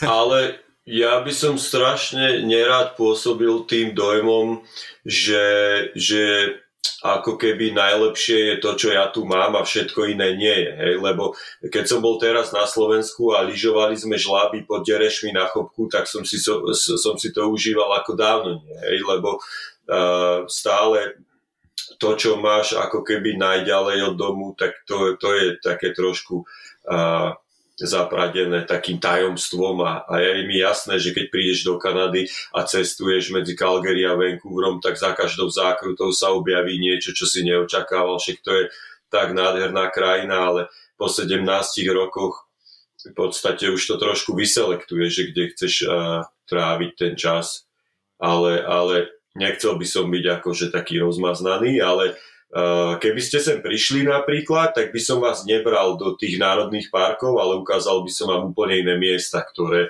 poznáme my ľudia, ktorí tu žijeme a myslím si, že sú oveľa krajšie trebárs ako Banff alebo, alebo tam Lake Louise a všetci tam, kde chodia proste tí ľudia, tí turisti. Sú tu úplne miesta, ktoré chceš vidieť a ktoré nevidíš. Sú tu miesta, na, na, na skialpoch sa dostaneš na také miesta, že, že to je, až, to je až neskutočné, že také miesta vôbec sú a Kanada vôbec nepracuje na tom, aby to nejak eh, reprezentovala, aby tam dostávala viac ľudí a dávala to na pozornosť, čo je, čo je celkom akoby také dobré. No a späť teda k tým pretekom, aby sme to nejako ten okruh teda celý uzavreli, čiže... Ja som chcel možno no. len tak spomenúť, lebo my sme sa zase to, čo si vravelo o UTMB, a, ty, to bol vlastne to ročník 2017, pokiaľ sa nemýlim, hey. to si spomínal, ja som si tu načítal k tomu výsledky, čiže ty si ty si vlastne aj s tými bežkyňami elitnými, ktoré si spomínal, uh, uh, dofinišoval. Áno. A ma, je tu Magda Bullet, Casey Lichtajk, uh, Amanda Bešem. Ty si vlastne dobehol zarovno s nimi. A len pre našich poslucháčov, aby ste vedeli, ročník 2017 to bol taký ten uh, vyšpičkovaný, nabombovaný, kedy sa tam stretla naozaj, že tá najlepšia sebranka z ultra sveta a nakoniec vlastne tesne François Daen porazil Kiliana Žorneta. Bola tam veľmi silná ekipa americká vtedy, hej, s hviezdnym Jimom Walmsley, myslím si, že vtedy čerstvým, uh, čerstvým víťazom Western States, Tim Tollefson, tradičný účastník, uh, Zach Miller a proste akože bola to velikánska bitka. Len taký fun fact potom ešte pre našich bežcov, že tesne, tesne pred tebou vlastne dobehli dvaja chalani zo Slovenska, Majo Kamendy a Miško Stehlík, tak neviem, že či ste sa tam niekde aj eventuálne na trati zrazili, či sa poznáte. Poznáme sa, jasné. Videli sme sa aj pred a stretli sme sa s viacerými Slovakmi, sme sa stretli aj, aj na trati, no. Dobre, no a vlastne tu sme, tu sme sa bavili, že ty si, ty si sa následne na UTMB vrátil, ale medzi tým, a opravme, ak sa mýlim, si utrpel zranenie, tak možno, že k tomuto, keby sme sa trošku posunuli, že e, čo sa stalo a ako ťa to ovplyvnilo ďalej? Hmm, to ja som vlastne uh, po UTMB som ešte bežal kadejaké veci a potom som šiel na jar, uh, nie, potom som šiel na jeseň do Namíbie a tam som bežal celkom dobre, myslím. A keď som sa vrátil odtiaľ naspäť, tak 5 dní po návrate do Kanady, to už tu bol sneh a vlastne šli sme na taký hike s obsami a stala sa mi taká vec, že som si dolámal členok. Ale nebolo to ani pri behu, ani pri žiadnej akože aktivite takej, len pri kráčaní s obsami vlastne zaboril som sa ľavou nohou do snehu a pravou tá zostala nejak na, na tvrdom podklade a zadkom, jak som na ňu sadol, tak som si vy, vylomil člo, e, členok o 90 stupňov na opačnú stranu. A potom vlastne mal som operáciu, dosť zložitú, 9 hodín trvala a stále mám v členku 3 uh, e, také železné platne a 19 šrobov. A vlastne ako mi bolo povedané od doktorov, tak som dobehal. No ale ako to už býva vo svete ultrabežcov, tak uh, to si nedáš Le- lekár, tak... lekár mieni, ultrabežec mení. Áno, je to tak. Takže vlastne som uh, v, v Namíbii vlastne, tam som sa spoznal s takým pánom, on je doktor, uh, chirurg z Londýna, Ben, a on vlastne je nejaký taký pán, jeden mála na svete, ktorý dokáže reparovať strašne zložité zlomeniny ľudských kostí kadejakých. A ja som s ním tam strávil dosť času, lebo to bol taký zaujímavý proste týpek. A tak sme sa o tom bavili a on mi vysvetloval, že ako sa tieto veci všetky robia. No a teraz uh, týždeň po, po tom, ako som sa vrátil domov, tak som mu volal, že čau Ben, že dolámal som si členok, že masaker a tak ďalej, že bol by som veľmi vďačný, keby si sa na to pozrel. A on, že jasné, jasné, tak on sa nejak cestuje cez ten internet a tú celú takú tú komunitu vlastne spojil s doktorom, ktorý u mňa to, u mňa to riešil a on mu poslal všetky rengenové snímky a títo dvaja páni mali diskusiu o tom, že ako to spravia tak, aby som aspoň potenciálne ako by mohol behať snáď možno v budúcnosti. No a Ben uh, mi poslal vlastne taký plán z Univerzity Nottingham, kde oni robili nejakú štúdiu o tom, že ako je najlepšie rehabilitovať dolámané členky. Čiže to, toto všetko bola úplne akože strašná náhoda, že, sa, že som sa vlastne takto spojil s takými ľuďmi. No a od, od začiatku, ako ma poslali domov, tak vlastne som začal, uh, začal som uh, trénovať podľa toho plánu, ktorý mi ten chlapík poslal. A relatívne rýchlo som bol podľa mňa na nohách a možno uh, asi 3,5 mesiaca po operácii som bol 8 na kanadskom skialpinistickom pohári v zime a 6 mesiacov alebo 7 mesiacov na to už som bol tretí na 100 kilometrovom behu a potom 3 týždne neskôr som bežal UTMB znova. ale bolo mi jasné akoby, že od začiatku e, proste mm, je to, ako ťažko sa o tom hovorí, hej, ale uh, vedel som, že v podstate už nikdy nebudem behať tak ako predtým, to bolo jasné, lebo potom, čo som robil preto, tak som cítil tie limitácie, ktoré vlastne tam stále mám a mám ich tam dodnes, čiže to si nemusíme klamať. Ale strašne ma mrzelo akoby to, že to, čo som tak strašne mal rád, tak bolo akoby tak vytrhnuté z môjho života a proste e, bez toho, aby ja som sa rozhodol, že už ten beh pre mňa možno až tak dôležitý nie je, tak už nikdy moc e, v živote nebudem behať, tak som si povedal, že teda tomu telu a tým okolnostiam ukážem v tom zmysle, že to UTMB zabehnem ešte raz a potom sa rozhodnem, že, že ako to pôjde ďalej. No tak som tam išiel znova a zabehol som to asi o 7 hodín pomalšie, ale zabehol a odtedy vlastne uh, som už asi ani žiadne ultra nebežal. Hej, bolo to v 2018, hej, máš tam čas 36, 36 hodín, takže to už teda, to bolo aký čas po tej operácii vlastne, ten august? A akože, ako dlho? No, ako dlho? Koľko sa ti No, operácia bola uh, nejak októbri asi, október, no alebo novembri, nejak tak. Uh-huh. Čiže v podstate 3 štvrte roka, povedzme potom, ako ti 9 hodín operovali nohu, tak si no. akože dal UTMB ja si myslím, že napriek všetkému je to akože už len to, že si to akože do, dobehol je, je akože veľký, veľký výkon. No a to znamená, znamená teda, teda čo, že ja, jak to ty teraz vidíš s týmito, s týmito ultrabehmi, že Uh, už teda na tieto veľké eventy, eventy nechodíš, hovoríš, chodíš aspoň na nejaké lokálne behy od radosti si zabehať alebo niečo podobné, alebo teda už, už je to hlavne ten ski alp? No je to hlavne o tom, že vlastne v určitej chvíli si asi uvedomíš, že si rád, že chodíš a vlastne po, po takom, ja, ja som nevedel, že čo sa mi stalo, ani som nechcel vedieť, ani nejak som to nechcel riešiť, ale volá sa to, že pylon fracture a ľudia po takomto zranení častokrát končia na barlách, na vozíku a kráčajú veľmi málo v živote.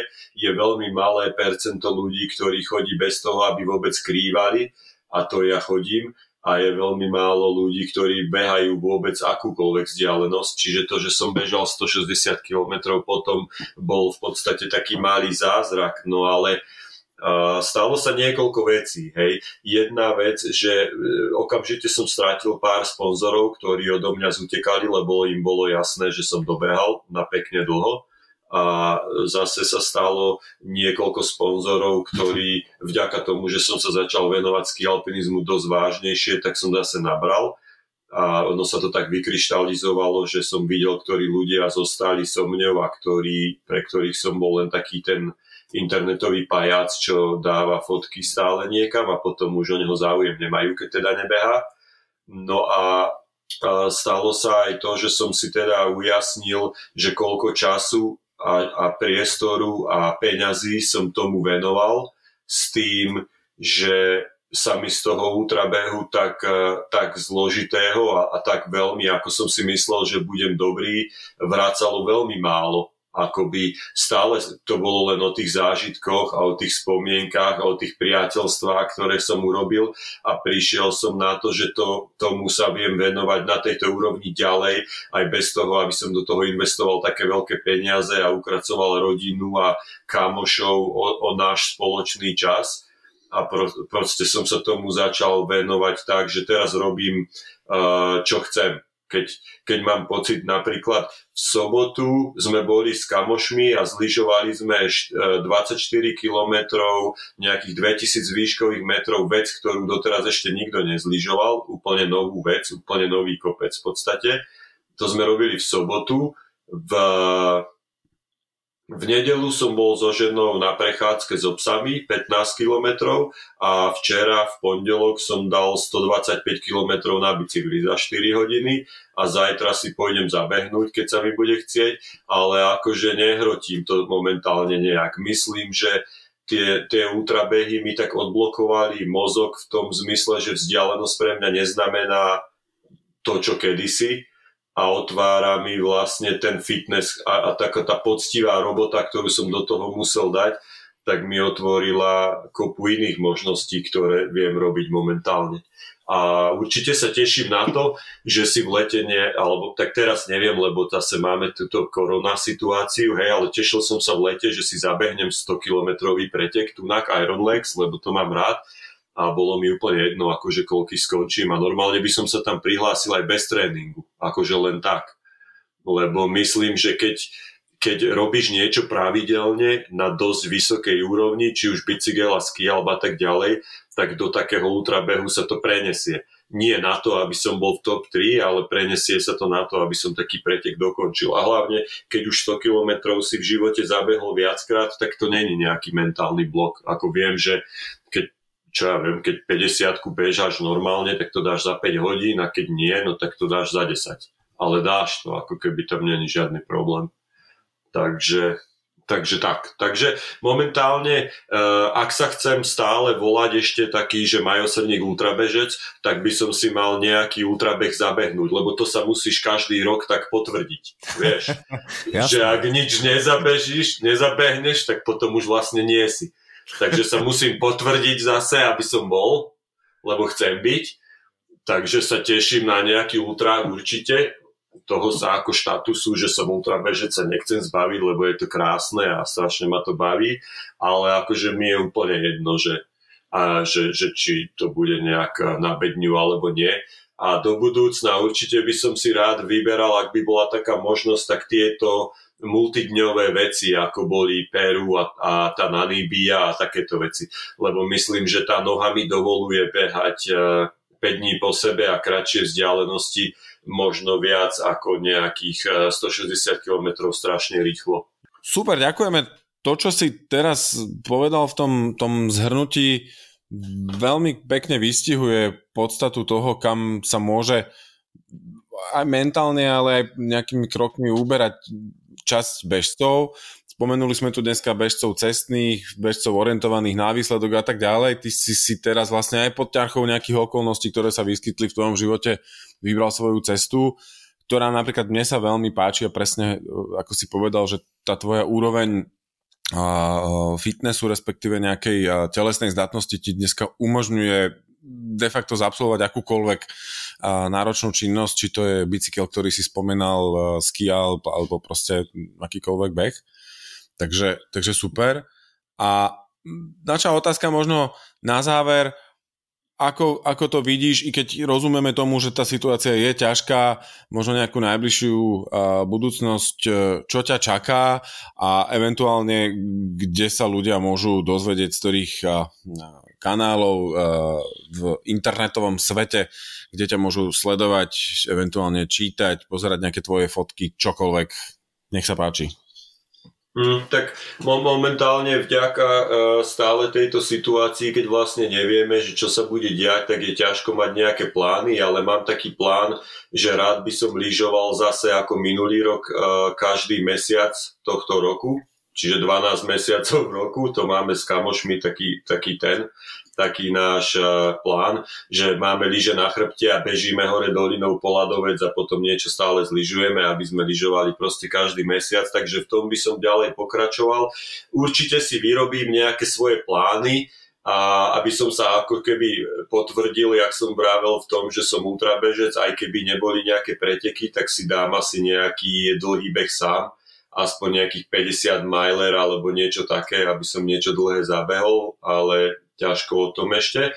A sledovať ma môžete na Instagrame asi najlepšie, lebo uh, vlastne veľa mám rád také, že ke, keď niečo uh, viacej, viacej to ukazujem vlastne vďaka tým fotkám, keďže sme sa bavili o tom, že ma baví to fotografovanie, takže nepíšem nejaké veľké blogy, ale cez ten Instagram tam budete vidieť stále, čo sa deje tam to dávam každý deň. Je to ako keby, vlastne ten Instagram som začal vtedy, keď som začal ako keby trénovať na, na veľmi prvé behy, takže je to taký log za tých posledných, ja neviem, 7 rokov tam dávam fotku snáď každý deň jednu.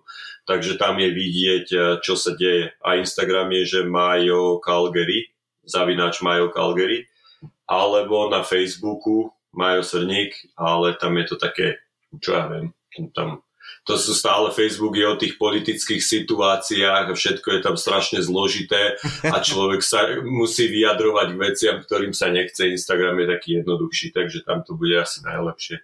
OK, vložíme ten link aj do nejakého uh, popisu v rámci epizódy, ktorú budeme zverejňovať. Určite sa na ten Instagram pozrite, ako som spomínal na začiatku, akože je to podľa mňa jeden z najlepších Instagramov, ktorý, ktorý, ktorý, ktorý sledujem. Možno sa ťa ale opýtam, lebo sme tam akože okrem teda tvojich fotiek a tak ďalej, veľmi pekných uh, lezeckých skialpových fotiek, tak vidím tam, je tam fotka Kiliana Žorneta, ak sa nemýlim niekde, a tak ďalej. To si fotil ty? Alebo... Nie. A, okay. Nie, nefotil som ja, ale Uh, máme, máme ešte taký jeden Instagram account, ktorý sa volá, že Skintrack. Mám to so Stanom Fabanom a Stano je, Stano je Slovák, ktorý sa sem odsťahoval takisto, asi to je 18 rokov a on, on dosť spravil veľa pre kanadský ski alpinizmus a máme spolu t- takýto, takýto projekt.